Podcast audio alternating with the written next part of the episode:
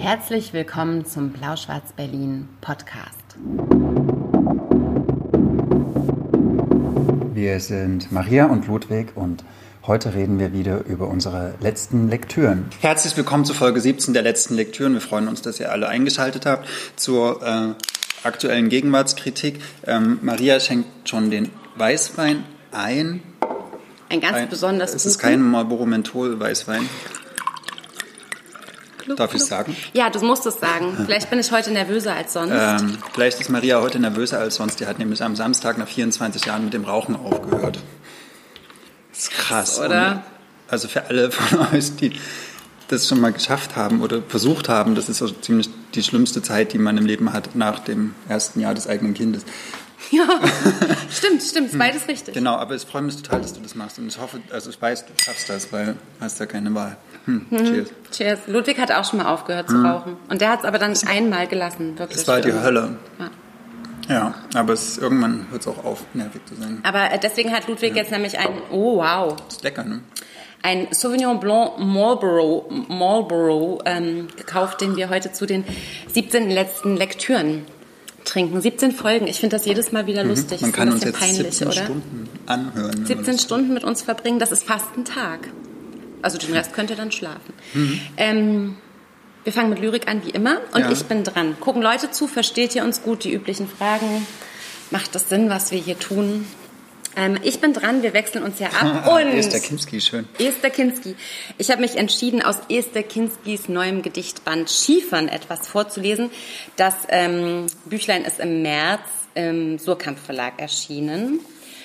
Und es handelt eigentlich komplett von, ähm, Esther Kinski ist ja eine Autorin, eine Übersetzerin aus dem Russischen, aus dem Polnischen, aus dem schottischen Slang. Schottischen Slang und aus dem Englischen. Und ich liebe, liebe, liebe ihr Lied vom Abendrot äh, im Gogolz Verlag, was sie von Louis Grassic Gibbon übersetzt hat, aus dem Schottischen. Und ähm, sie ist in Schottland, ich habe das nicht richtig verfolgt, aber ich glaube, sie ist da auch viel zu Hause oder fühlt sich dort viel zu Hause. Und es gibt ähm, eine Inselgruppe vor dem westlichen Schottland und da gibt es die, die Slate Islands, die Schieferinseln, so ein ganz kleines ähm, Inselgrüppchen, äh, auf dem eigentlich ganz schlimme Schieferabbauschäden heute nur noch zu beobachten sind, also ganz brachiale Eingriffe in die Natur. Und dieses Buch besteht aus so drei ähm, Teilen und ich lese mal ein, ein Gedicht vor. Herz 9, nein, ähm, Bruch. Da ging's an der Bruchkante lang, alles in Stücken, geborsten, gesplittert, geschuppt, quarried, vom Stein ergattert und fallen gelassen, verstreut im scherbichten Gelände Mutmaßungsspleiße. Kein Hundshecheln, kein Fährtenwittern, der Zeit kommt man auch so auf die Spur durch Streifen über vollzogene Frakturen mit mäßig verhornter Fingerkuppe. Die weißlich spürt dazu mal, da schlug es noch nirgends, gleich welches Herz, wie es jetzt zu Halse klopft, beim Wort allein Steinbruch. Dieser ganze Gedichtband handelt wirklich von Steinen, von Sedimenten, von Geröll, von ähm, schlimmer, äh, zersetzter Landschaft, aber auch so von Metamorphosen in Wörtern. Und was ich ganz besonders eindrücklich finde, was ich aber auf keinen Fall vorlesen kann, weil es zu lang ist, in der Mitte beschreibt sie ein Foto, auf das sie wohl gestoßen ist, wo eine Schulklasse auf dieser Schieferninsel steht, irgendwie Anfang des 20. Jahrhunderts oder so fühlt es sich an. Und sie beschreibt, ohne dass man dieses Foto sieht, die Stimmen der Kinder, 37 Stimmen, die immer nur so vier Zeilen denken und man hat hinterher das Gefühl, man kennt diese Klasse auswendig. Ähm, so ein ganz meditativer Gedichtband. Also wenn man über Stein liest, so lange hm. wird man ganz ruhig. Und das ging mir so. Die mag keine Menschen, oder? Ich glaube, die mag ganz wenige Menschen. Hm. Und ich gerade auch nicht. Die ist so gern alleine. Oder? Ja, und ich glaube, die hat auch, die hat auch ganz viel Trost. So in Landschaft findet sie und ähm, ja, aber auch immer in so einer eher kargen Landschaft, ne? Oder in so einer hm. ja, abweisend. Die hat ja den, ne? den, den, den äh, Leipziger Buchmessepreis für Hein, ein Geländeroman, hm, genau. bekommen, der in Italien spielt, aber wirklich in den widerlichsten Ecken Italiens. Also da, wo, wo irgendwelche ähm, Leute aus Plastiktüten Zehnerpack Socken verkaufen und eigentlich kein Tourist gerne sich lange aufhält. Da war Esther Kinski im Reisebus unterwegs und hat sich abgeschottet und das war ganz beeindruckend zu lesen. Aber sie ist eine Sprachkünstlerin, also eine ganz kluge, mhm. blitzgescheite, sehr, sehr wortgewaltige Sprachkünstlerin. Deswegen sollte man ihre Gedichte lesen. Und Skifahren ist, glaube ich, kein gutes Einsteigerwerk, glaube ich. Mhm. Es sei denn, man ist so ein bisschen, hat so Lust auch so auf wenig Menschen. Menschen finden da wenig statt. Aber die Heide blüht. Das hat mir Spaß gemacht. Skifahren von Esther Kinski im Surkamp Verlag erschienen. Gedichte. Schön. Schön. Jetzt du. Ich muss das Olga Tokarczuk-Problem noch ein bisschen löschen, ich wenn ich Esther Kinski... Ich habe lange drüber, äh, drüber, nachgedacht und ich habe lange mit Sebastian ja. Gogolz drüber gesprochen. Esther Kinski ja. hat sich schlimm über den Literaturnobelpreis für Olga Tokarczuk ähm, ausgesprochen, die sie ja zum Teil übersetzt hat. Sie hat gesagt, das ist Frauenliteratur ich glaube, dass man solche Kategorien Sätze nicht denkt, aus dem Kontext ja. reißen darf. Ich glaube, dass sie wirklich, und du hast ja auch Unrast gelesen, was sie übersetzt hat, und ich glaube... Tolles Buch. Mhm, das ist halt ein tolles Buch. Und ich bin keine Frau. Ich sag's schon dazu. Das stimmt. Also zumindest zur Zeit nicht. Wer das weiß, stimmt. was noch kommt. Das stimmt. Aber Esther Kinski ist ein harter Hund, das glaube ich schon auch. Aber ich glaube, die hat zumindest so ein, die weiß Ja, aber man sollte vielleicht Menschen auch nicht immer an einzelnen, da hast du auch recht, so einzelnen Sätzen messen, ne? sondern, ja. Hm. Wir haben ja alles schon mal Blödsinn erzählt. Das stimmt. Ich hab du, zum Beispiel, ha, geile du Überleitung. krassen Blödsinn, ja. ah, cool. Wie geht man damit um, wenn man Blödsinn erzählt genau, hat, das zeige ich euch jetzt mal. Und zwar, ich habe in der letzten Folge unseres Podcasts, habe ich in der 16. einen Mann seiner Klasse gesprochen, von Christian Baron. Und da hat mich der Horst Kevin Standardwerk auf Facebook hingewiesen. Vielen Dank dafür, ähm, dass dieses Buch nicht in Gelsenkirchen spielt, sondern in Kaiserslautern Ost. Also. Das merkst du dir jetzt. Das vergisst du nie das, wieder. Äh, ich kenne mich in beiden Städten noch nicht so sehr gut aus, deswegen äh, habe ich das vielleicht ein bisschen verwechselt, was natürlich fatal ist, weil die mehrere hundert Kilometer voneinander entfernt sind. Die Menschen, die da wohnen, wissen das. Ähm, Genau, also ein Mann seiner Klasse von Christian Baron spielt in Kaiserslautern Ost. Wie heißt das in der Zeitung, wenn die Richtigstellungen machen, irgendwie drei ja, Ausgaben genau, später? in medias res. Mhm, ziemlich, ziemlich gut. Ja, okay, so geht man also, also damit genau, um. ich, äh, ich finde, ähm, Horst Ho Kevin? Ja, Horst Kevin, das ist bestimmt gar nicht sein richtiger Name. Oh, Rob, Robin Detje hat ja gesagt, Genauigkeit ist eine Form der Liebe und ich finde auch in der Literaturkritik äh, sollte man genau sein. Ja. Ich finde es total wichtig. Äh, mein Gedächtnis ist leider nicht immer so gut, um so viel Liebe zu darzustellen. Ähm, oder du sprühst so äh, über vor Liebe und dann nee, vergehen vergess, auch so nee, geografische ich, Grenzen? Ich, ich, vergesse einfach auch ganz viel wieder, was nicht hm. so gut ist für Literaturkritik. Aber ähm, ich finde es trotzdem wichtig, dass man genau ist, auch wenn man über Bücher spricht und nicht einfach alles so Larifari-Lachs dahin erzählt. Ich erzähle ähm, gerne mal Larifax dahin. Genau, aber ja. Aber es kommt drauf an.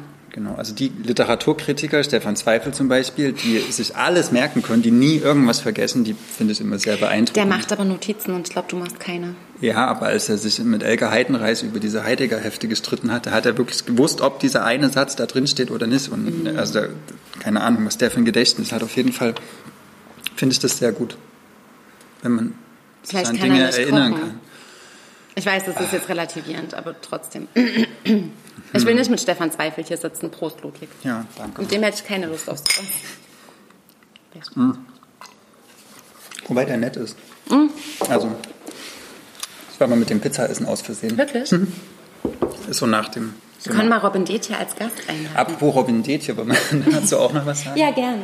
Heute wurde der Internationale Literaturpreis verliehen äh, vom HKW und von der Jury, in der auch unter anderem Robin Detje und Heike Geißler und Heike Tobias Lehm genau. und Verena Lüken und wen habe ich Daniela jetzt vergessen? Daniela Seelner. Genau, wie der drin ist. Und die haben ähm, sechs Bücher ausgezeichnet und ihre ÜbersetzerInnen.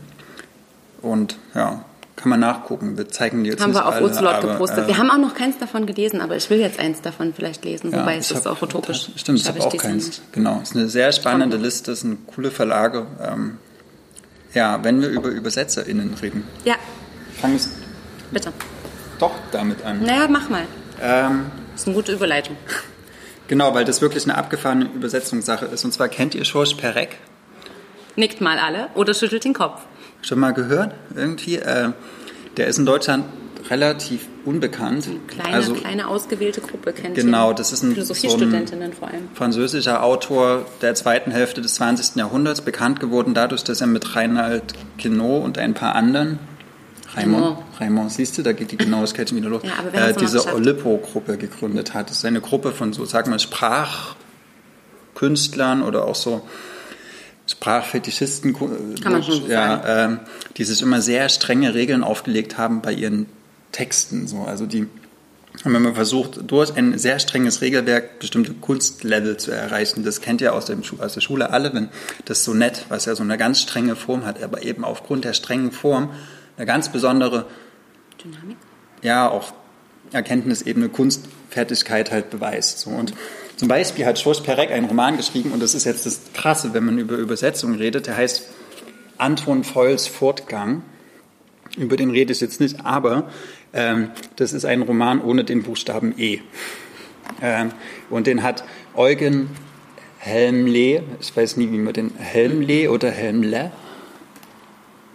Helm Lee. Mhm, Äh, ins Deutsche übersetzt auch ohne den Buchstaben E. Also so ein krasser Typ ist Georges Perec. Ähm, der hat auch ein Buch geschrieben, das heißt, das finde ich total cool, ähm, ein Mann, der schläft, über einen jungen Studenten, der eines Morgens einfach nicht mehr sein, seine Wohnung verlässt. Äh, müsste eigentlich zu einer Prüfung gehen, macht er aber nicht, bleibt drin. So. Und Verweigert ist, sich. Genau, Macht- verweigert macht den- sich. macht den Dingsbums. ist ja sowieso spannend, Verweigerung. Äh, in, der, äh, in der aktuellen Situation sogar doppelt, weil man sozusagen mit ihm in seinem Zimmer bleibt und, und einen kompletten Stillstand eigentlich erzeugt. Und da gibt es ja dieses, ähm, das Jahr der Ruhe und Entspannung von Ruhe und genau, sie, sie setzt sich auch in so eine Situation. Georges Perec hat es 30, 40 Jahre vor Otessa Moschweg schon geschrieben, so ein Roman. Ich will aber weder über den noch über den Roman reden. Nur, dass ihr mal ungefähr schon so eine Ahnung habt, wohin sich Georges Perec später entwickelt hat. Ich will heute über den aller, allerersten Roman von ihm reden, ähm, das Attentat von Sarajevo. Den hat er als 20-Jähriger geschrieben. Da hat er in, ähm, der 21-Jähriger, da hat er in Paris gelebt und hat da so eine Gruppe von so Jugoslawen kennengelernt und ist dann, hat sich in eine Frau aus dieser Gruppe der Jugoslawen ähm, verliebt und ist daraufhin nach Belgrad gefahren, um sich dort, äh, um diese Frau zu erobern. Die war aber irgendwie die Mätresse, nicht der die, die, nicht die Mätresse, äh, die, die Konkubinen, ich sag mal auch nicht, also die, Geliebte? die, die Affäre eines äh, Professors, eines Professors für Kunstgeschichte, der auch äh, ein, ein Serbe, glaube ich war, ich darf es nicht durcheinander bringen. Genau, also es ist so ein bisschen eine Dreiecksgeschichte, die Perec erlebt hat und die er in seinem allerersten Roman, und das ist das Spannende, dass er jetzt endlich auf Deutsch ähm, verlegt wurde, im Diaphanes Verlag äh, erschienen ist. Und genau darum geht es halt. Also ein junger Franzose verliebt sich in eine Serbin, die die Affäre ist von einem serbischen Kunstgeschichtsprofessor und er denkt sich, ich will diese Frau jetzt erobern. Mit So. seinen 21 leichtsinnigen Genau. Jahren. Also die ist auch nicht viel älter, die ist so. äh, auch so sein Alter ungefähr. Genau, und dann davon handelt halt dieser Roman. Er ist dann in Belgrad viel und sie treffen sich und eigentlich machen die auch die ganze Zeit nichts. Die gehen immer in irgendwelche Cafés, die ähm, trinken viel, sie quatschen die ganze Nacht, essen immer. Also die, die treffen sich zum Mittagessen, die treffen sich zum Abendessen. Zwischendurch hängen sie mal im Atelier rum. Irgendwie einer malt mal auch, aber das ist auch schon viel. Also es ist ein ziemlich hedonistisches Leben irgendwie. Ähm, Merkt ihr, ihr Kunst. ja, mit dem, genau, und mit dem streitet sich dieser Erzähler irgendwie auch. Also der, der nimmt den als so eine ganz große Konkurrenz wahr. So. Und ähm, dann gibt es, genau, es gibt noch, es ist ein bisschen kompliziert, eine, eigentlich gar nicht so kompliziert. Es gibt noch eine zweite Erzählebene, ähm, die spielt im Jahr 1914 zur Zeit des ähm, Attentats. Äh, in Sarajevo 1914 am 28. Juni wurde der Thronfolger von Österreich, Franz Ferdinand, von Gavrilo Princip äh, bei einem Attentat erschossen, was dann, wie ihr das alle wisst, den Ersten Weltkrieg auslöste. Und das ist so die, die zweite Erzählebene. Und dieser Erzähler überlegt sich, dass er diesen Professor, der irgendwie, dessen Frau in Sarajevo wohnt, ähm, in eine Falle lockt. Diesen Kunstprofessor. Genau, jetzt. ja, diesen Ja. Kunst, also die zweite Erzählung ist Ja. Mhm. in den 50er Jahren. Und er plant sozusagen auch ein Attentat von Sarajevo. Er holt diese, diese Ah. Geliebte nach Sarajevo äh, und, und plant, dass die Geliebte und die Frau des Professors sich kennenlernen und die Frau des Professors daraufhin den Professor umbringt, dass er die, äh, diese Geliebte bekommt. Ah! Genau. Und so, Ah, jetzt. so schaltet er diese beiden Attentate irgendwie in eine. Oder die Frau bringt aber die Geliebte um, oder? Äh, ich sage nicht, wie es ausgeht. Nee, nee, das, äh, ich sage nicht, wie es ausgeht. Das, Okay. ähm, genau, das ist irgendwie ein, ein witziges Spiel. Also man ist sehr, sehr viel in seinem Kopf drin, in dem Kopf des Erzählers, der halt irgendwie denkt, er will sie erobern. Und ich finde, darum, darum geht es auch irgendwie. Es geht um Erobern und es geht um Besetzen irgendwie. Also auch ähm, Österreich-Ungarn hat ja den, den Balkan sozusagen besetzt. Die, also Franz Ferdinand und die, diese Donaumonarchie oder diese KMK-Monarchie, die waren eigentlich wie so Kolonisatoren. Also die haben äh, andere Gebiete erobert, um sie zu unterdrücken. Bis, bis Ungarn, ne? Genau, und ich finde, in gewisser Weise macht das auch der Erzähler mit dieser Geliebten, weil die spielt überhaupt keine Rolle. Also die hat eigentlich keine eigenen keine eigene Sprechrolle, man weiß überhaupt nicht, was sie will. Man sagt nur, okay, er ist jetzt weg, jetzt gehörst du mir. So, also er erobert sie auch, er ist so eine Art Österreich für diese Geliebte. Und das, ähm, da kommt das ja nochmal auf so eine, auf so eine zweite Abstraktionsebene. Nicht nur, dass er die erobern will als, als Frau, sondern halt auch als Symbol irgendwie ist, ich nehme die einfach und sie hat gar keine eigenen Entscheidungsgewalten. Genauso wie Serbien äh, oder Bosnien keine eigenen Entscheidungsgewalten in dieser ähm, in, den, in den 1910er Jahren hatte. Und das ist dann, also man kann da relativ viel rausdeuten. Und dann ist es irgendwie interessant, einen Roman von einem 20-Jährigen zu lesen, der so eine, so eine Überlagerung mal versucht. Ich finde, man kann auch viel dran kritisieren, also dass diese Frau so, so ganz, ganz, ganz blass bleibt, dass es eigentlich eine Dreiecksgeschichte ist, in der eine Ecke fehlt. So. Oder eine Ecke wie verschwindet fast. Ähm, das ist ein Frauenbild, was heutzutage nicht mehr geht, aber es wurde halt in den 50er Jahren geschrieben und Und der war 21, ich finde, das ist, wenn man so, ein, so ein Frühwerk dann danach irgendwie nochmal so ja. entdeckt, ist es irgendwie sehr Und sofort finde- nie logisch. Und ich finde für, also im Vergleich zu den anderen Perek-Texten ist es ein sehr, sehr leicht lesbarer. Also die anderen sind auch jetzt nicht so hyperschwer zu lesen, aber hier hat man relativ viel Handlung und man, Gute Einstieg. ja, genau, es ist was relativ Handfestes, noch gerade die Position, die er, also er hat sehr, sehr viel recherchiert, auch über dieses Attentat, über die Gerichtsprozesse und sowas. Ja. Und auch was er halt über 1914 schreibt, fand ich sehr interessant. Ähm, Von daher vielleicht ein guter Einstieg in das Werk von Georges Perec. Was irgendwie komplett bei dir erfahren ist. Ähm, Genau. Irgendwie immer erschienen Und das ist auch von, schon von, ach nee, genau, das ist nämlich nicht von Eugen Helmli. Helmli. Das, da, schluckt die Zunge kurz. Und Äh, genau, ist von Jürgen Ritter übersetzt. Aber es ist jetzt wieder, es ist erst übersetzt, es ist wieder neu Das entdeckt quasi. Eine neue Übersetzung, ziemlich sicher. Ja. Sieht auch schöner aus als die anderen. Vielleicht macht die das jetzt irgendwie so eine Hm. bibliophile Perek-Ausgabe. Ja. Ich hoffe, ich habe das jetzt halbwegs äh, verständlich erklärt, also wie Sonst fragt den Ludwig einfach in Genau, den Kommentaren, das, was er äh, genau gemeint hat. Ich freue mich immer, wenn, wenn man mal zwischendurch auch was von Berek lesen kann. Sag Das, mal ähm, nochmal Titel und Autor. das Attentat von Sarajevo heißt das Buch. Wer ist der Schloss Ritschel, der das übersetzt hat? Jürgen Ritter hat es übersetzt für Diaphanes. Mhm. Ein toller, unabhängiger Verlag, der auch Anna Kevin hat oder Der Anna Kevin jetzt neu entdeckt Jean hat. Ballard, Wieder. äh, Guiotard, also viel so französische Poststrukturalisten, Postmoderne. Häufig ziemlich harter Tobak und Ja, ziemlich kompliziert. also sehr viele Perspektivwechsel drin, viele verschiedene Bedeutungsebenen, die un unzuverlässige Erzählstimmen und so. Also, ja, sportliche Literatur. Aber, Aber du meinst, das ist ein guter Einstieg? ja, das kann man total gut machen. Ähm, ich habe so ganz lange überlegt, was ich heute noch so, ähm, worüber ich heute reden will, weil ich wirklich ganz viel deutschsprachiges gelesen habe, worüber ich total gerne reden würde, weil es entweder so wahnsinnig gut oder so schwierig oder so schlecht ist. aber worüber ich mehr, aus bekannten mehr, mehr, mehr Gutes oder mehr Schlechtes gewesen? Mittlerweile äh, geht die Waage zum, zum, äh, Zum, zum Gewage. zum, zur Waage. Aber ich habe jetzt äh, zum ersten Mal so richtige Glücksmomente beim Buchpreislesen gehabt. Aber über die darf ich halt nicht reden oder will nicht drüber reden. Und deswegen musste ich gucken, was ich noch ähm, übersetztes oder ungefährliches diesbezüglich heute hier besprechen will. Und dann habe ich mich ganz schön schwer getan, was zu finden, habe in ganz viele Sachen reingelesen. Ähm, und bin hängen geblieben. Ganz spontan habe ich mich gestern noch umentschieden und habe gelesen Jumpa Lahiri, ähm, wo ich mich finde, übersetzt aus dem Italienischen von Margit Knapp. Und das hatte für mich so mehrere Aha-Erlebnisse, wo ich erst gedacht habe, okay, Jumpa Lahiri ist in London geboren, ist in, äh, in den USA aufgewachsen, hat bengalesische Eltern. Warum schreibt denn die auf Italienisch? Ich habe erst gedacht, das wäre eine fehlerhafte Angabe. Irgendjemand hat einen falschen Vorsatz gemacht.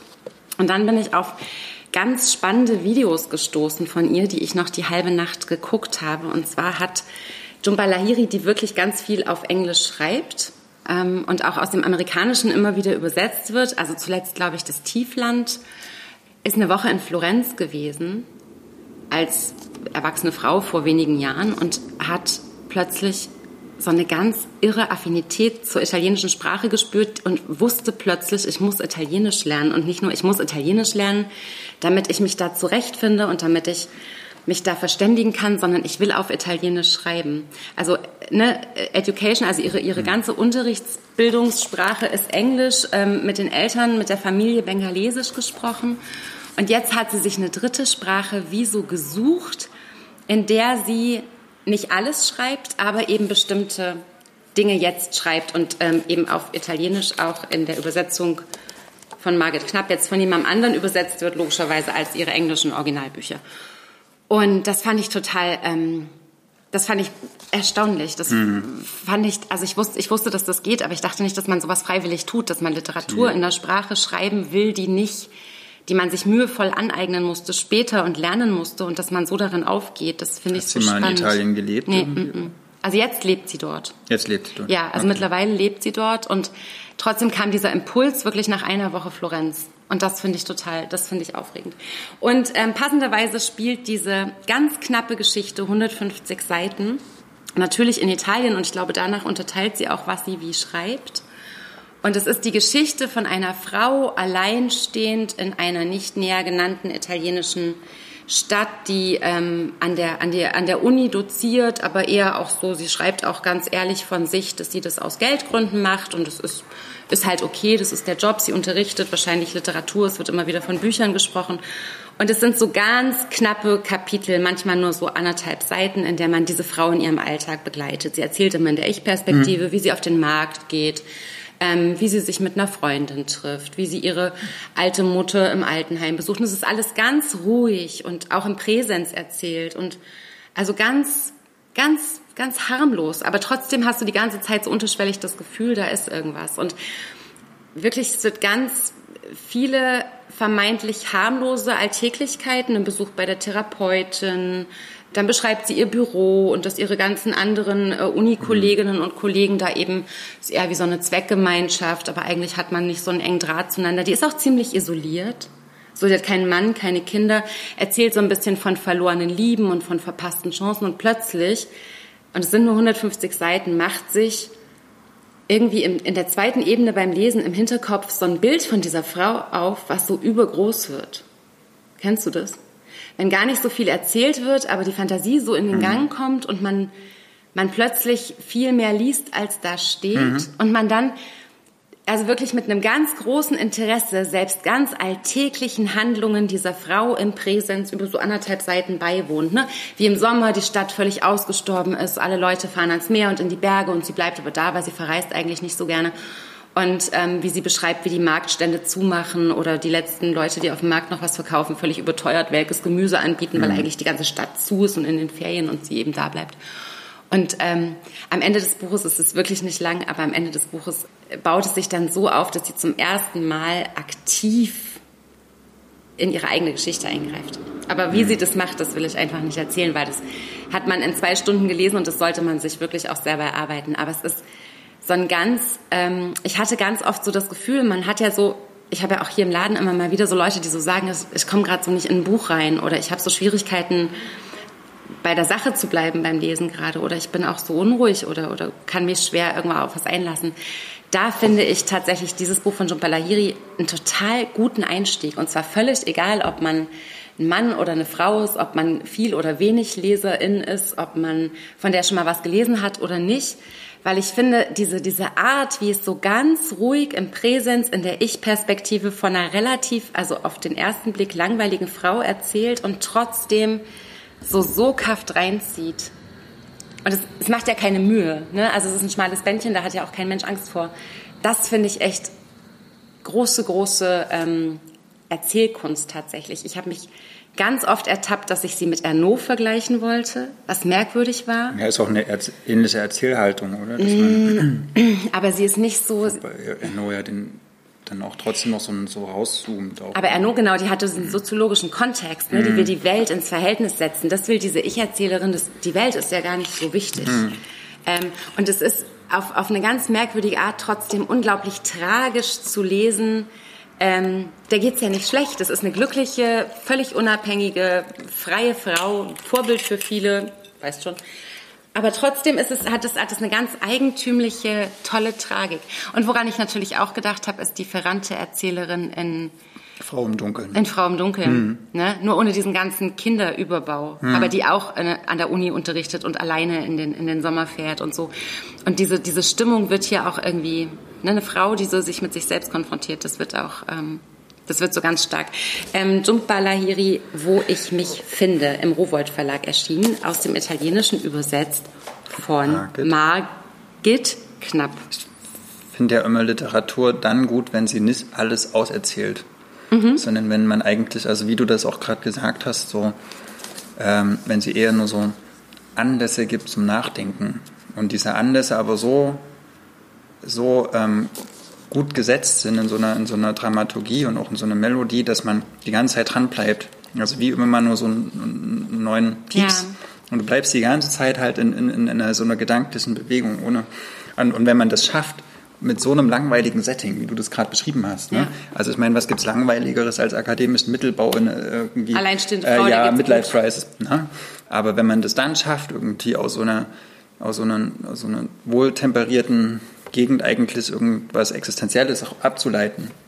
Und ich habe mich auch ganz oft gefragt, warum sie das kann. Gedanken ableitet. Ja. Und die kann ja auch dicke Wälzer schreiben. Also ich weiß noch, dieses Tiefland, das habe ich irgendwann aufgegeben, weil ich so viel anderes auf dem Stapel hatte und das war irgendwie so ein 400, 500 Seitenteil. Äh, also das ist, das ist so knapp, wie es nur knapp sein kann und trotzdem macht es eben genau das, was du sagst, gut. macht so Sachen auf. Und was ich mich auch die ganze Zeit gefragt habe, das kann ich aber nur so orakeln, ist, gehst du mit der anderen Sprache, die dir vielleicht nicht so natürlich ist, ne? Gehst du mit der nochmal so viel vorsichtiger um, dass du ganz, also dass du dich nur so aufs Wesentliche konzentrierst, mhm. weil du vielleicht auch nicht so ins Schwafeln kommst, weil du Übersetze mhm. so anders nachdenken musst? Man schreibt immer anders in der anderen Sprache. Wieso macht man das freiwillig für Literatur? Ich finde das so mhm. beeindruckend. Also, dass man irgendwie so andere Sprache benutzen muss für mhm. irgendwelche Arbeitstexte oder für, für irgendwelche, irgendwelche beruflichen Sachen, wo man eben sich da aber auf Italienisch Literatur schreiben zu wollen, als jemand, der keine italienischen Wurzeln hat? Naja, aber, mit, aber wenn sie aus dem Englischen kommt, finde ich das schon auch verständlich. Wirklich? Ja, weil das Englische ja eher so eine nüchterne Sprache ist und eher eine, eine analytische und eine fachliche. Und das Italienische ist ja blumiger hm. und irgendwie mehr Adjektive, es ist saftiger, es ist eher eine Kunstsprache. Also viel, da ist viel mehr hm. Kunst möglich, viel mehr Melodie. Englisch ist so. Hm. Also ich kenne zum Beispiel nur diese Geschichte von Kübra Gümüşay, die zum Beispiel oh, ich weiß gar nicht, ähm, türkisch aufgewachsen ist mhm. und dann auf Deutsch eben diese ganze Schulbildung. Und die, glaube ich, gesagt hat, also muss man mich jetzt auch korrigieren, wenn ich es nicht ernst genug äh, jetzt geprüft habe, aber die, glaube ich, auf Englisch Lyrik schreibt, weil sie sagt, das geht nur für sie im Englischen. Mhm. Hat sie Sprache und Sein irgendwie geschrieben, dass sie auf Englisch immer Gedichte schreibt wenn mich nicht alles täuscht. Aber äh, lesen wir alle nochmal nach. Ja, sowas gibt's. Ich bewundere sowas sehr äh, sprachlich, so talentfrei, wie es nur irgendwie geht. Jumpa Lahiri, wo ich mich finde. 150 Seiten, die sich äh, sehr lohnen, die finde ich ähm, lange beschäftigen und die man danach äh, ganz vielen Menschen weiter verleihen will. Muss man auch mal hm. sagen. Es gibt ja so diese Bücher, wo man so denkt, muss die lesen, muss der lesen, muss der lesen. Hm. Kannst du, willst du es dir leihen? Ich will es jemandem anderen vorher leihen, aber danach könntest du es haben. Ich finde das Cover schön. Das Cover ist wunderschön, oder? Ja, das echt, ich mag die Schrift und das, Und die Schrift ist auch auf diesen, in diesen Kapiteln am Anfang. Ne? Bei der Kosmetikerin, ich muss ganz kurz, weil es so toll ist, die, die Kapitel, und es sind wirklich unzählig viele, ne? auf dem Balkon, im Schwimmbad, auf der Straße, bei der Kosmetikerin, im Hotel, am Ticketschalter, in der Sonne, bei mir zu Hause, im Spannend. August, an der Kasse, im Stillen, beim Abendessen, im Freien, im Supermarkt, am Meer. So läuft dieses ganze Buch. Und trotzdem sehe ich diese Frau und will mit der Abendessen. Obwohl die so langweilig ist sie ja nicht, aber ne?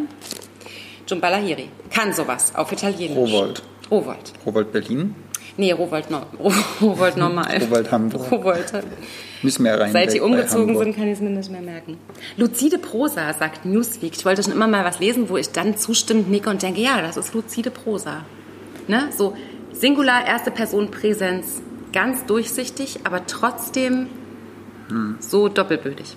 Jetzt wird's schwierig. Was hast du noch mitgebracht? Luzide ist so wie klares Wasser, oder? So Ja, aber es ist, auch, es ist aber auch so ein bisschen trügerisch, finde ich, oder? So, so, Ja? so, es schimmert so Licht durch und dann ist aber das Grauen unter Wasser und du denkst, hm, mein Toll, der hat's.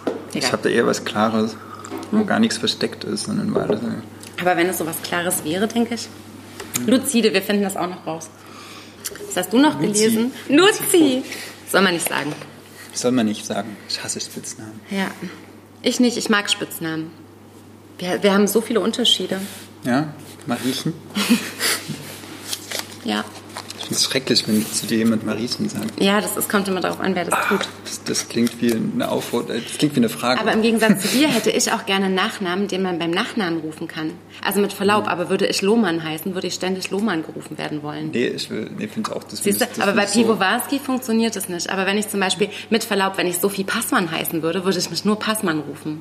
Ah, nee, das, sowas- das klingt so nach Schulhof, das klingt so vulgär. irgendwie. Ja, aber ich habe auf dem Schulhof, glaube ich, nicht solche Kontakte gehabt. Also, nee, egal, lassen wir das. Ich habe da, glaube ich, was nachzuholen. Wir werden das ein anderes Mal besprechen. Was besprechen wir jetzt?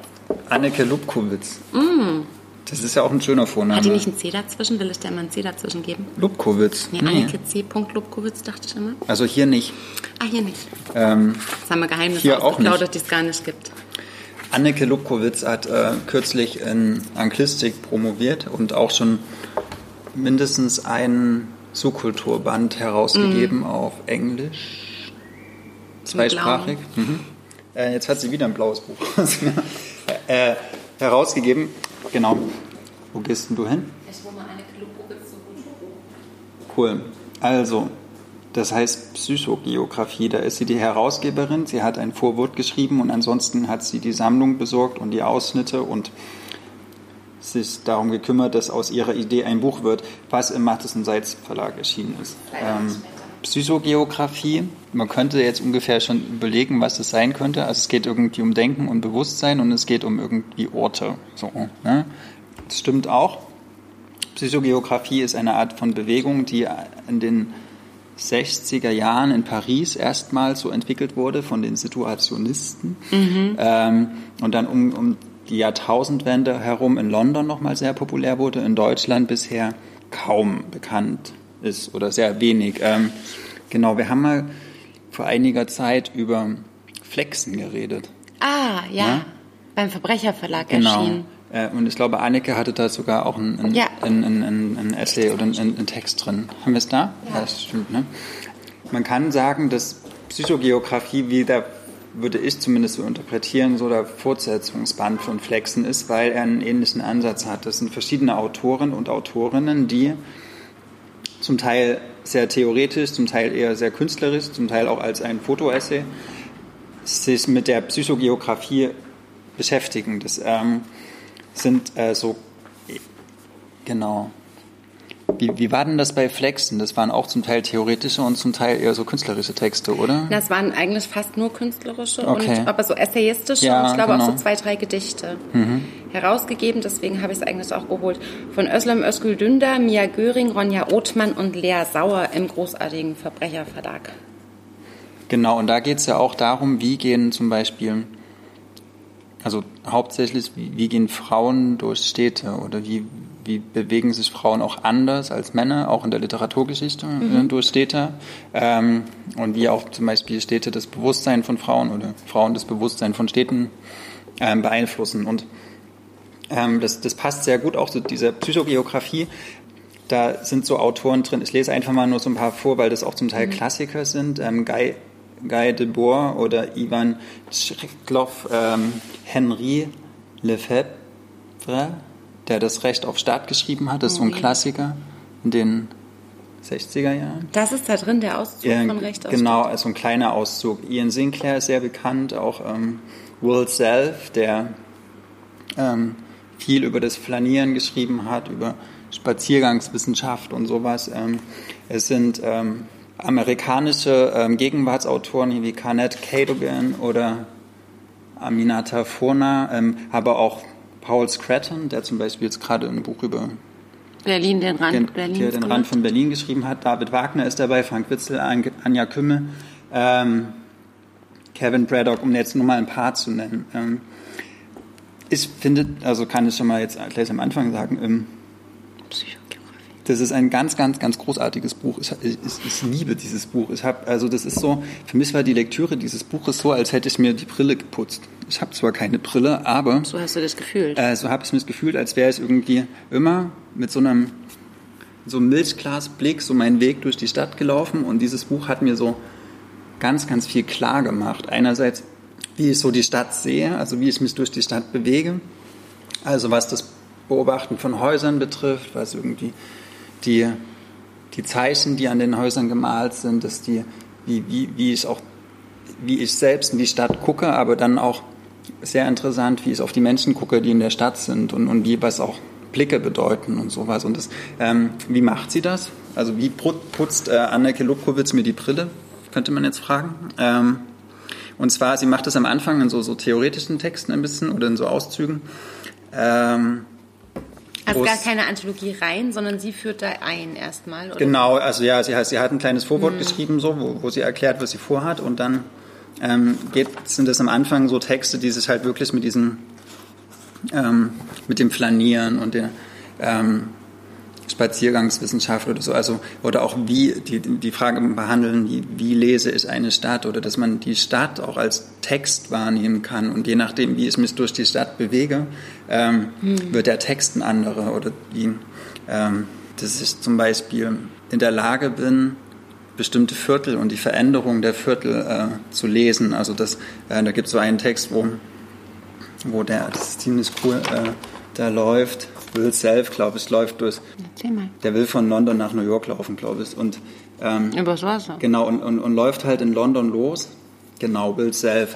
Ähm, und dann erzählt er so, wie, wie gewisse Stadtviertel von London irgendwie so ganz glatt geworden sind. Also wo nur irgendwelche Banker in ihren, in, in ihren Hochhäusern, in diesen Glanzfassaden sitzen, wo mhm. alles super teuer ist, wo es am Rand unten vielleicht noch so ein paar Boote gibt, wo irgendwelche Outlaws oder irgendwie so Subkulturen leben, aber das meiste in London ist so ganz glatte, gläserne Oberfläche und sehr, sehr teuer. Und was macht es mit, mit den Menschen, wenn sie in diesen glatten, gläsernen Oberflächen leben, dass sie halt auch so ähm, glatte, gläserne, durchökonomisierte, kapitalistische Leben führen und dadurch auch ein Bewusstsein haben für was, was diesen, diesen wie so diese, diese Oberflächen so spiegelt, also dass sie mhm. auch selber so, so glatt und werden, wie eigentlich diese Gebäude und auch noch Handlungen tun, die diesen Gebäuden entsprechen. Also mhm. praktisch, dass die, die Art und Weise, wie Architektur in der Stadt organisiert ist oder auch wie, wie Städte gebaut werden, auch so ein sehr, sehr stark beeinflusst, wie unser Bewusstsein ist.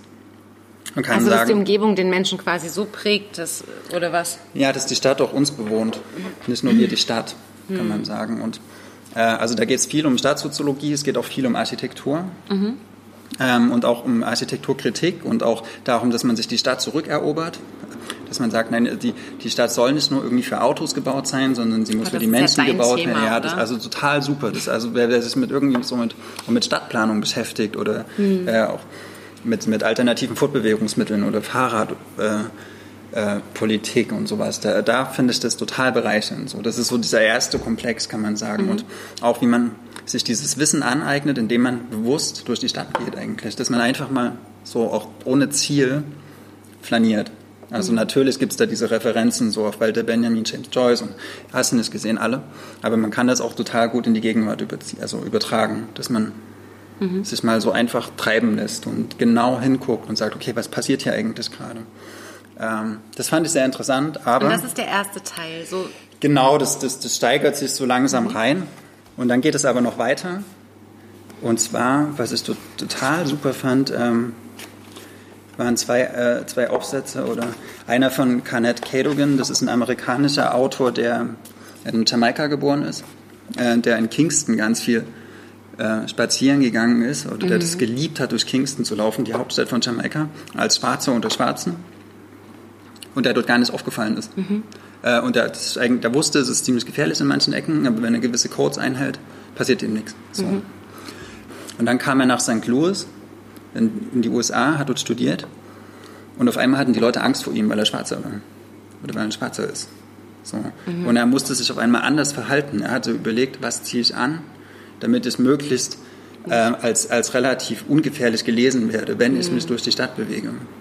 So, und das ist dann auf einmal hochinteressant, weil das natürlich auch sehr aktuell ist. Ja. Ähm, und er beschreibt dann auch ganz konkrete Fälle von Polizeigewalt. Also er ist dann auch in New York, wo er irgendwie einen, einen Zug noch erwischen will und deswegen durch, durch New York rennt ein Stück. Und dann wird er von der Polizei angehalten. Und hat, Warum weil er, wenn ein Schwarzer durch New York rennt, ist es verdächtig. Mhm. So. Und das denke ich mir so, also das sind so, so Fälle, ja klar, also jetzt im Moment ist es halt was sehr, sehr, sehr Populäres, weil wir so diese Bilder haben, aber das ist was, äh, was es halt schon sehr lange gibt, eigentlich seit, seit 200 Jahren gibt es halt diese Gewalt und auch seit, also auch nach den 60er Jahren, nachdem es eigentlich eine Gleichberechtigung gibt, ist diese Polizeigewalt halt jeden Tag für jede schwarze Person in den, in den USA Realität. Mhm. Und das ist halt auch so ein, ein Aspekt, der, der für mich so irgendwie diffus schon immer bewusst war, aber hier wird er nochmal sehr genau und sehr transparent auch so herausgearbeitet, ähm, dass es halt einen Unterschied macht, ob ich jetzt als weiße Person durch eine westliche Stadt gehe ähm, oder als nicht weiße Person. Mhm. Genau. Und das äh, von Carnett Cadogan, ein Schwarzer geht durch die Stadt, das ist halt so ein 20-Seiten-Essay und das zeigt halt auch die Stärke des Buches, weil es halt nicht nur um, um Stadtplanung und Architektur geht, sondern auch um eine ganz konkrete Gegenwart von Menschen, die jetzt auch in Berlin sich durch die Stadt bewegen und eine, eine vollkommen andere Stadterfahrung haben, als ich das meinetwegen habe, weil ich super privilegiert bin. Ähm und die hat die Anneke Lobkowitz quasi so zusammen. Genau. Weil was ich immer so spannend finde, ist, was du erzählt hast, auch mit dieser Stadtplanung und dass man endlich versteht, dass die Stadt eben auch was mit einem macht und dass Stadtplaner mhm. das lesen sollten, mhm. damit sie eben verstehen. Das, das, das finde ich total schlüssig erklärt für so ein aus einem Guss geschriebenes mhm. Sachbuch quasi. Das stelle ich mir mhm. aber total schwierig vor, wenn so verschiedene Erfahrungen und verschiedene Herangehensweisen an so ein Thema auch irgendwie zusammenzubringen sind.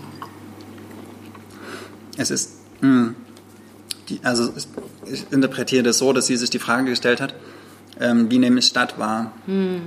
Weil wir sind im, im Jahr 2020 leben halt mehr als die Hälfte der Menschen auf der Erde in Städten. Hm. So, also das ist dieses, dieses wie, die, die, die Stadt prägt uns sehr und unser, unser Bewegen durch die Stadt und auch wie wir wahrgenommen werden, das ist, das ist einfach eine der prägendsten Erfahrungen in unserem Alltag. Aber hat das alles was mit Stadt zu tun? Ja. Weil wenn ich so Psychogeografie lese, ja. dann denke ich, dann hat es, also ich hatte erst so gedacht, es hat was mit Ost und West zu tun oder eher auch so lebst du auf dem Land, was macht das mhm. mit dir? Es geht alles eigentlich mhm. um die Stadt. Genau, weil die Stadt, die moderne Stadt und auch die Großstadt eigentlich die äh, essentielle Erfahrung ist des modernen Menschen. Also es geht nicht um Landleben. Landleben ist Vergangenheit. Es geht, es geht zum Teil um so Eskapismus-Fantasien mhm. und auch zum Beispiel, das macht Paul Scraton, der halt irgendwie vom Bahnhof Zoo dann an den Rand von Berlin läuft ja. und dann sieht, wie sich die Stadt auch verändert so, und wie sie weniger Stadt wird, also wie sich ja. die Stadt so abschleift oder wie dann so Industriegebiete kommen und sowas. Aber es gibt keine Landschaftsidylle oder sowas. Das ist kein, kein Esther Kinski-Buch. Das ist eigentlich das Gegenteil davon. Mhm. Ähm, okay. Aber, und, und es ist auch immer, also eigentlich geht es auch weniger um die Häuser, es geht eigentlich viel mehr um die Menschen. Also was die sich gegenseitig antun in der Stadt oder wie die auch so eng eine Enge erzeugen. Und ähm, da, ich würde gerne einen, mhm. einen Aufsatz noch erwähnen, den, der mir wirklich auch die Augen geöffnet hat, obwohl das die Brille geputzt. Ja, wirklich, das ist eine gute Metapher dafür. Aminata Furna heißt die. Das ist auch eine ähm, amerikanische Autorin mit afrikanischen Wurzeln, ähm, die darüber schreibt, wie sie als schwarze Frau in verschiedenen Städten der Welt, also die äh, hat, ähm, kommt aus einer Diplomatenfamilie, also die hat in ganz vielen Städten schon gewohnt, in London, in New York, in, in, in Laos, Afrika, überall, und wie sie wahrgenommen wird. Und da, ähm, da wurde mir bewusst in der Art und Weise, als sie beschrieben hat, ähm, dass sie eigentlich nie auf die Straße gehen kann und einfach nur auf die Straße geht. So. Mhm. Sie, sie, sie, kann sich nie einfach nur von, von A nach B bewegen, sondern sie Dass muss sie immer, immer sie, genau, sie wird immer mindestens als Frau gesehen, also auch wenn sie in Kinshasa durch die Stadt läuft. Äh, und meistens halt auch noch als Schwarze, also als das doppelt nicht Normale, weil das mhm. Normale ist der weiße Mann. Das ist sozusagen die Norm und der Blick des weißen Mannes. Der, ähm, ich kann mal ganz kurz eine, ähm, eine Zeile vorlesen, das, weil das wirklich Das cool erinnert mich so an Olivia Wenzel, die hat das auch so gesagt, mhm. mit dem das genau, immer ja. so als ja, das passt Sonderfall gut, ja. gesehen wird. Mhm. Darf ich so eine kurze? Mhm. Niemand klärt die kleinen Mädchen darüber auf, dass Männer die Blickhoheit besitzen. Meine Mutter hat mir nie gesagt, dass Männer mich anschauen dürfen, ich aber nicht zurückschauen darf, dass unser Blick sonst als Einladung aufgefasst werden könnte. Das bringen uns erst Männer bei. Im Laufe der Jahre lernen wir, Männergesichter nur flüchtig anzusehen. Höchstens einen Sekundenbruchteil lang und knapp daran vorbeizusehen, sollten sich unsere Blicke zufällig treffen. Der Mann aber darf, wenn ihm danach ist, dein Gesicht, deine Brüste, deine Beine und deinen Hintern anschauen. Wie Laura Mulvey in ihrem Essay Visual Pleasure and Narrative Cinema von 1975 feststellt, werden Kinofilme aus dem Blickwinkel eines männlichen, heterosexuellen Beobachters aufgenommen. Weibliche Charaktere werden als Objekte der Begierde in Szene gesetzt. Das ist der männliche Blick. Und Blick heißt Macht. Männer besitzen die Blickhoheit und Weiße. Hm. Und das ist mir also da, da habe ich wirklich so ein bisschen Angst gehabt beim Lesen, weil wenn ich durch die Stadt gehe, ich gucke auch ganz viel die Menschen an. Ich finde das interessant und ohne, dass ich jetzt irgendeiner äh, einen sexualisierten Hintergrund habe oder irgendeinen rassistischen Hintergrund, sondern Aber einfach. das ist genau ich, ich das, was auch in genau diesen Flexen steht, weil du dich, weil du dich als Mann ja. ne, einfach auch so natürlich bewegst, während du als Frau auch immer vorher mhm. überlegen musst. Das wird hier ganz doll auch beschrieben, was musst du anziehen, was, wie, wie bist du drauf, wie mhm. geht's dir heute, kannst du damit leben, angeguckt zu werden oder ziehst du dir irgendeinen schwarzen Kittel über, damit dich möglichst niemand anguckt. Du musst so viele Überlegungen treffen, bevor du auf die Straße gehst hm. Weil, weil du eben immer, wie sie es da eben auch geschrieben hast, so ein Objekt bist, per se. So. Und du hast eigentlich auch nichts zu suchen auf der Straße. Du brauchst hm. irgendein Ziel und du kannst dieses Schlendern und Flanieren und Leute angucken, kannst du dir eigentlich gar nicht erlauben, weil du eigentlich immer in einer Mission unterwegs ja. sein musst. Du musst immer rechtfertigen, warum du draußen bist, immer noch. Genau, also bis in die 50er Jahre war es ja auch, also gab es wenn du jetzt nicht als Frau einkaufen gegangen bist, mhm, sondern wenn genau. du nur so auf der Straße warst, warst du halt eine, eine Hure. Mhm. So. Ähm, und dass man sich dieses Recht erobert, einfach auch nur so draußen spazieren zu gehen. Und deswegen ist dieses Flanieren genau. auch was mhm. rein männliches, weil das auch, ähm, also weil es Frauen oft gar nicht aushalten können, einfach so ziellos durch die Straßen zu laufen und sich damit auch irgendwie so ein bisschen ähm, angreifbar mhm. zu machen. Krass. Und mich hat das auch so entblößt und seitdem ist. Mhm. Oder meine, mein, also für mich waren das eher unterbewusste Strategien, aber seitdem ich das gelesen habe, achte ich sehr, sehr darauf, dass es Frauen hm. nicht, nicht mehr an, gucke oder dass ich die nicht mehr, dass ich mein, die auch mit einem ganz un, also wertfreien mhm. Interesse einfach als, als Phänomen, so wie ich auch ein Haus angucke oder wie ich auch ein Fahrrad angucke, gucke ich halt auch Frauen an, weil ich, ich denke, weiß, okay. wir wissen alle, wie du Fahrräder anguckst, also es kann ja, auch schnell nein, aber das, das, das mein Blick viel, ja. viel mehr tut, als das, was ich, eigen, was ich eigentlich mhm. von, von, meinem eigenen Blick wahrnehme. Das, mhm. das fand ich krass und deshalb ist in diesem, in diesen wirklich sehr gut geschriebenen, manchmal hätte es noch ein bisschen länger sein können und manches ist auch, glaube ich, für viele schon selbstverständlich. Für mich war es das halt nicht, obwohl es mich als äh, nicht ganz unfeministisch wahrnehme. Aber du brauchst aber, trotzdem manchmal diesen Text, der das mhm. in dir auslöst. Ne, du kannst es in fünf verschiedenen Varianten hören und, und geschrieben mhm. lesen und so weiter und dich damit beschäftigen. Es gibt trotzdem manchmal diesen Punkt, der ist so richtig innen drin so ja. auf, aufknüpselt.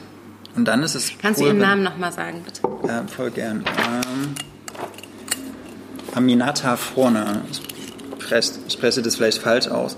Gehen und Macht. Und ich lese, weil das wirklich cool ist, noch einen ganz kleinen Schlussabsatz aus diesem Buch vor. Ja. Ähm, weil, weil der auch das aufgreift, was du gerade gesagt hast. Ein bisschen, ähm, wie schon gesagt, habe ich in meine Kindheit und Jugend in verschiedenen Ländern verbracht und bin auch als Erwachsene viel gereist. Bevor ich das Haus verlasse, überlege ich in jeder Stadt und in jedem Land, wie ich taktisch am klügsten vorgehe. Tageszeit, Kleidung, Wegroute sind dabei zu berücksichtigen. Oft handelt es sich um unbewusste Überlegungen, manchmal hole ich mir aber auch Rat oder bekomme einen Ratschlag. Es ist ein stetiges Abwägen zwischen dem Wunsch, gut auszusehen und aufzufallen und dem Preis, den ich dafür zahlen muss. Ich kleide mich für den Anlass, die Person oder die Leute, die ich gleich treffen werde. Für eine Veranstaltung muss er aber auch darüber nachdenken, wie ich mich für die Männer am passendsten kleide, die mir auf dem Weg dorthin begegnen werden. Nur in meiner Fantasie kann ich völlig unbeachtet irgendwo hingehen und völlig unbekümmert unterwegs sein. Allerdings sind manche Orte besser als andere. Das ist für mich so krass, dass mhm. man immer überlegt, wie, wie maskiere ich es, äh, um möglichst unbehelligt von A nach B zu kommen. Das ist für mich neu, weil ich tue das. Und das, das war mir dieses Privileg nicht bewusst, nicht in dieser Intensität. Das ist ja auch das, das, der Sinn von, also das ist ja auch das Problem an so einem Privileg, dass man darüber nicht mhm. nachdenken muss, dass man es hat, sondern dass es immer dann schlimm wird, wenn einem klar wird, dass man es nicht hat. Also für die Gegenseite ist es immer so sichtbar und für die, die es haben, ganz lange nicht, bis sie sich eben mit so einer geputzten mhm. Brille dahinstellen. Äh, zeig noch mal das Buch bitte. Also, Lasst euch mal von Anneke Lubkowitz die Brille putzen und lest Psychogeografie. Und dann könnt ihr bitte gleich ja. wirklich, ich habe das schon mal hier vorgestellt, Flexen aus dem Verbrecherverlag, in dem auch all das nochmal intensiviert von ganz vielen verschiedenen Leuten beschrieben wird, warum eben Frauen ähm, nicht so einfach auf die Straße gehen. Ich glaube, die, die passen auch gut zusammen. Ja. Und das ist ehrlich gesagt keine billige Überleitung, wie ich sie sonst mache, aber ich will noch ganz schnell machst, über ein du Buch machst reden. Nie billige Überleitungen. Das ist süß.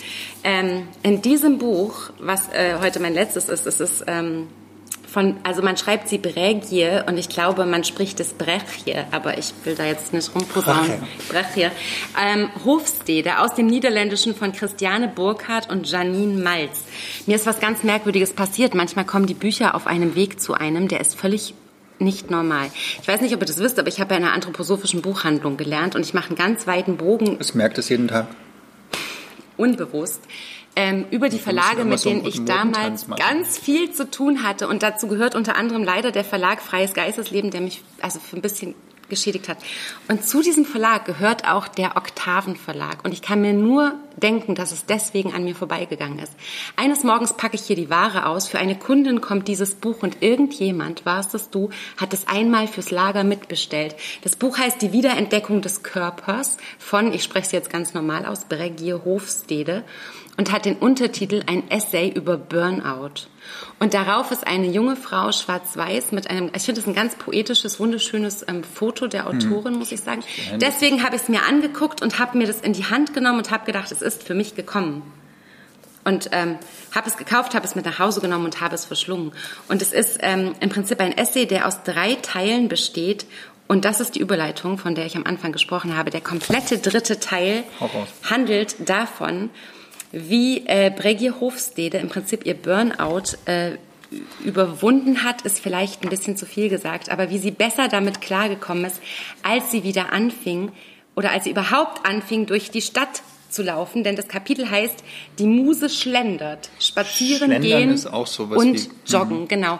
Äh, joggen würde ich nie im Leben, aber im Prinzip handelt dieses ganz kleine, schmale Büchlein davon, wie Brigitte Hofstede mit 24 einen Burnout bekam, nachdem sie zwei krasse geisteswissenschaftliche Fächer studierte und eigentlich seit sie als Jugendliche Seit sie in der Pubertät kam und sich ihr Körper, sie schreibt es, auf die Aufgabe vorbereitet hat, ein Kind zu bekommen, was überhaupt nicht ihrem Interesse entsprach, hat sie ihren Körper wie so verleugnet. Und dann kam es, und das ist sehr intensiv beschrieben, zu ersten, und ich glaube, das sind dramatischerweise ganz alltägliche Erfahrungen, die Frauen überall auf der Welt leider ständig machen, irgendwelche Übergriffe von Männern, mhm. ja, irgendwelche Körperbewertung und von diesem Moment hat sie ihren Körper wie so ausgeschaltet und hat vor allem über ihren Kopf funktioniert, hat ihren Körper eigentlich mhm. nur noch mhm. benutzt, um einen Stift zu halten, um ihren Kopf zu tragen, hat gelesen wie eine Besenkte, hat sich die Haare raspel kurz geschnitten, weil sie gesagt hat, sie will so unauffällig wie möglich sein und eigentlich nur studieren. Mhm und ist dann, obwohl sie Rugby gespielt hat und mit ihrem Vater mit dem Fahrrad über die Alpen gefahren ist, also keine unkörperliche Person, aber sie hat ihren Körper einfach nur so benutzt und hat den eigentlich so als nicht Instrument gesehen. Genau, der ja. war eigentlich mhm. nur so ein Mittel zum Zweck. Und dann hat sie ähm, so, so eine ganz klassische Burnout-Erfahrung gehabt die sie ganz toll beschreibt und an der ich auch ganz interessiert irgendwie teilgenommen habe, weil ich das so spannend finde, wenn sie so erzählt, dass es auch nichts mit Ausbrennen zu tun hat, sondern einfach mit der kompletten Überforderung. Woran merkt weil man das? alles zu viel ist. Du kannst nicht mehr denken, du kannst nicht mehr richtig atmen. Die saß auf einer Bank, die konnte nicht mehr aufstehen, die konnte nicht mehr laufen. Das war der alles zu viel. Hm. Die war einfach überfordert. Also die fand alles eine schlimm, einen schlimmen. Und das ist so, das, das ist das, was mich gerade so interessiert, weil ich finde, wir sind, ich bin da gerade auch so, muss da groß aufpassen mit allem, was in meinem Leben gerade passiert, dass ich nicht vor, einer Bank sitze und nicht mehr hochkomme gerade. Also das ist so eine Sache, die ich gerne auf dem Schirm hätte, dass es sowas eben gibt. Und dann schreibt sie eben, wie sie mühevoll irgendwie ihren Körper quasi wie so, wie so zurückerobert hat, wie sie wieder angefangen hat, in ihrem eigenen Körper zu wohnen. Und was ich total spannend finde, ist gleichzeitig nimmt sie total hart aufs Korn diese ganze Öko-Gesundheits-Bioschiene von hm. Leuten, die irgendwie sklavisch denken, dass das das einzige Heilsversprechen genau, so morgens ist. um vier Yoga und dann wird genau. alles. Ja. Da ist sie hm. auch total dagegen und das ist also ein ganz schmales Bändchen, aber also ganz vielschichtig. Sie lässt ganz viele klügere Leute, als äh, ich je gelesen habe, zu Wort kommen. Also das ist im Prinzip der komplette Byung-Chul Han ist in diesem hm. Buch drin. Das ist immer schön, ne, wenn so diese Referenzen. Genau, auch die auch die ganzen alten Philosophen, ne, wie wichtig hm. ist der Körper und wie wichtig ist der Kopf Kopf und, und das, das wiegt sie alles so und bewegt es so in ihren guten literarischen Händen. Die hat auch schon einen Roman geschrieben, der im Beck Verlag erschienen ist vor ein paar Jahren den ich damals nicht mitgekriegt habe. Der Himmel über Paris hieß mhm. der. Ähm, da kommt jetzt auch im Herbst im Oktaven Verlag äh, ein neue, eine neue Übersetzung von dem Roman, der 2018 erschienen ist, der Drift heißt und den ich unbedingt lesen will. Cool. Bregier Hofstede, die Wiederentdeckung des Körpers. Ein Essay über Burnout mit Fotos von Willemie Kekars auf die ich hätte verzichten können, aber egal, äh, abgesehen vom Cover, aus dem Niederländischen von Christiane Burkhardt und Janine Malz. Das ist ein bisschen eine funkenschlagende Frage stellen. Bitte. Wie steht das zum Beispiel im Verhältnis zu Katrin Wessling? Hast du dieses Super und dir gelesen? Ja, ähm. Weil die hat ja vielleicht einen ähnlichen die also geht ähnliches aber, Ausgangsproblem mm, und, und ja. geht da, glaube ich, in eine ganz andere Richtung, ja. oder? Also es ist bei, bei Hofstede ist es viel analytischer und viel distanzierter, obwohl es um sie selber geht. Mm. Also sie erzählt schon auch von sich selber, die will daraus aber keinen Roman machen. Und bei ähm, eher Essay, ja. ja, und das hat auch diese ganzen Bezüge, die sucht auch, ne? Die sucht auch Erklärungen in der Philosophie, in der also in, mhm. in, so mhm. ganz vielen Referenztexten, also allein die Quellen sind irgendwie vier Seiten lang cool. in diesem schmalen Bändchen, die hat einen ganz anderen Ansatz tatsächlich. Ähm, was ich gemerkt habe, ist, ich bin zu alt dafür. Also das ist schon auch, also die hatte das halt mit 24, die ist auch jetzt erst Mitte 20. Ähm, und es ist nochmal eine ganz andere Sache, weil sie eben nur für sich selber mhm. irgendwie verantwortlich sein muss. Und das macht, ich hätte sowas gerne von einer zweifachen Mutter gelesen, offen gestanden gerade. Oder damals. Oder Vater. gerne Mutter. Genau, oder damals. Und mhm. ähm, es ist aber trotzdem ein ganz interessantes, also es ist einfach ein interessantes Stück Literatur. Und das ist eben, obwohl es wie, wie gute Essays immer so sind, mhm. äh, kein, kein Sachtext, sondern eben auch Literatur. Das ist, glaube ich, echt das Medium der Stunde. Ne? So ja. ein, oder so die Form der Stunde. Das ist gar Essays. nicht so so erfunden ist, sondern eher mit auch Referenzen aus der Literaturgeschichte, aus der Philosophie, äh, das eigene Leben so erforschen und er ergründen zu suchen. Ne? Also das passiert ja hm, irgendwie ganz, ganz viel ne? auch. Also deswegen ist ja Ania ja. No auch so gerade so gut oder Rachel Cusk oder so. Ja. Es geht immer auch um so ein so ein Reflektieren des eigenen Seins so mhm. mit und das ist keine kein keine Belletristik. Und ich liebe das, wenn die Leute klügere mhm. Leute bemühen. Mhm. Also von also David Foster Wallace, die, die, also ihr müsst euch wirklich diese Literaturliste in diesem Buch angucken. Die bezieht sich auf irre viele kluge Persönlichkeiten. Das war die 17. Folge. Machst du das Schlusswort? Das war die 17. Folge letzte Danke Lektüren. fürs Zuhören und fürs Zuschauen. Wir sagen übrigens Zuschauen für alle, die nur Podcast hören, weil das auch ein Video ist in der, am ersten Tag. Ähm, bis zur 18. Folge zur Volljährigkeit dann. Cheers. Ja, da gibt es immer noch ein Video. Ja. Cheers. bis dahin. Tschüss. Das war der Podcast zu unseren letzten Lektüren. Ludwig und Maria von Blau-Schwarz Berlin.